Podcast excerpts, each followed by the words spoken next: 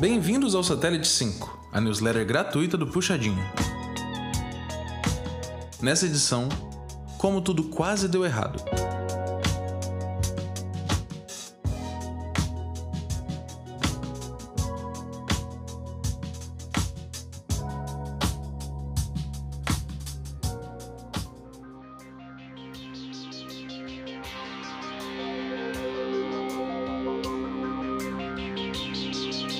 Em dezesseis de maio de mil novecentos e sessenta e três, os roteiristas responsáveis por dar vida à série definiram assim o novo programa.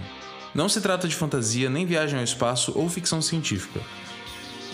Nossos personagens centrais, em razão de sua nave, podem se encontrar na costa britânica quando César e seus legionários ali chegaram em quarenta e quatro antes de Cristo, podem estar nos laboratórios de sua escola, mas reduzidos ao tamanho de uma cabeça de alfinete, ou em Marte, ou em Vênus, etcétera.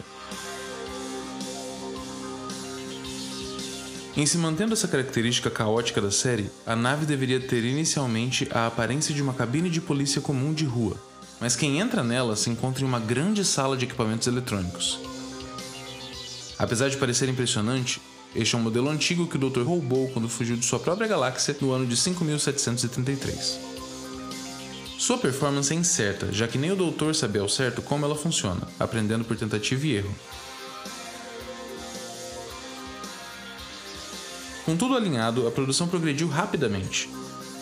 Sidney Newman convidou sua ex-assistente de produção, Verity Lambert, para ser a produtora do show.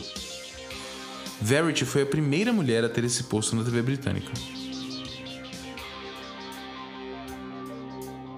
A equipe de Verity tinha ainda o editor de roteiros David Whittaker e o roteirista James Anthony Coburn, que incorporou as ideias de C. E. Webber à história de quatro partes que abriria o programa.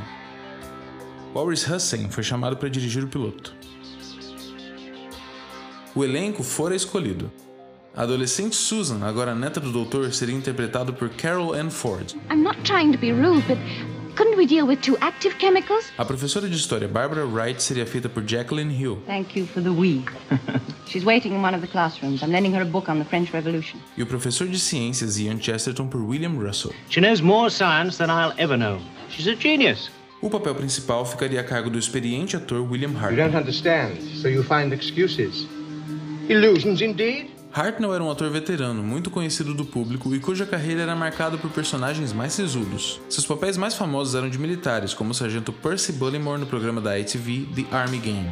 No primeiro momento, ele havia ficado receoso em aceitar o papel em um programa infantil, mas Verity e Waris Hussein o convenceram. Anos mais tarde, o ator revelou que estava cansado dos papéis de militares e, tendo dois netos, gostava da atenção que as crianças davam a ele. Nesse meio tempo, a nave do Doutor finalmente foi batizada. Agora ela era a TARDIS. Time and Relative Dimension in Space. A ideia era que a série iniciasse com um episódio de C. E. Webber chamado Os Gigantes, em que o misterioso Doutor e seus companheiros de viagem eram encolhidos. A história, porém, foi adiada por ser considerada tecnicamente exigente. Doctor Who era uma produção que deveria ser preferencialmente gravada como uma performance ao vivo, no antigo e antiquado estúdio de Lime Grove. Elementos-chave do roteiro de Webber, porém, foram incorporados em An Unearthly Child, a primeira de quatro partes para o arco cem mil Before Christ, escrita por Anthony Coburn. O piloto estava agendado para ser filmado em dezenove de julho, se bem sucedido, seria transmitido em vinte e quatro de agosto, mas os roteiros não ficaram prontos e tudo foi adiado em duas semanas. Enquanto isso, a equipe de efeitos fazia teste de desmaterialização da TARDIS. Uma primeira versão de An Unearthly Child foi gravada em vinte e sete de setembro, mas não agradou Sidney Newman. As deficiências técnicas eram aparentes, as portas da TARDIS, por exemplo, não fechavam corretamente, o Doutor era muito ríspido e Susan era muito estranha. Newman deu um prazo de duas semanas para os problemas serem corrigidos, e a data de estreia do programa foi mudada de nove de novembro para dezesseis de novembro, e por conta de uma cobertura esportiva da B B C, adiada novamente para vinte e três de novembro.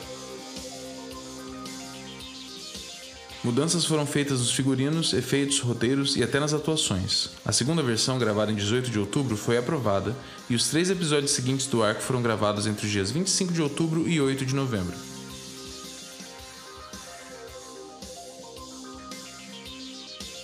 Às dezessete e quinze do dia vinte e três de novembro de mil novecentos e sessenta e três, Doctor Who foi ao ar pela primeira vez. Porém, dois acontecimentos atrapalharam a performance de estreia, que teve uma audiência de quatro vírgula quatro milhões de espectadores. o choque com o assassinato do presidente americano John F. Kennedy, ocorrido no dia anterior, e um blackout que atingiu boa parte do Reino Unido. E justamente por conta do blackout é que An Unearthly Child foi reprisada no sábado seguinte, antes da transmissão da segunda parte, The Cave of Skulls, dessa vez atraindo seis vírgula seis milhões de espectadores.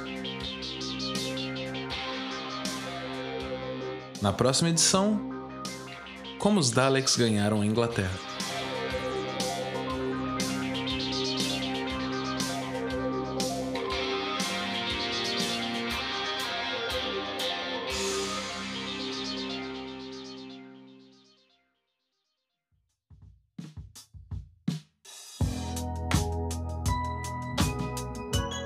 Muito obrigado por ouvir até aqui e siga-nos em nossas redes sociais, arroba Puxadinho Tardes no Twitter ou arroba Puxadinho da Tardes no Instagram para ficar sabendo das últimas novidades sobre o Doctor Who. Ficha técnica. Texto original, Renata Costa. Locução, Ulisses Caíque. Edição e trilha, Luiz Ribeiro.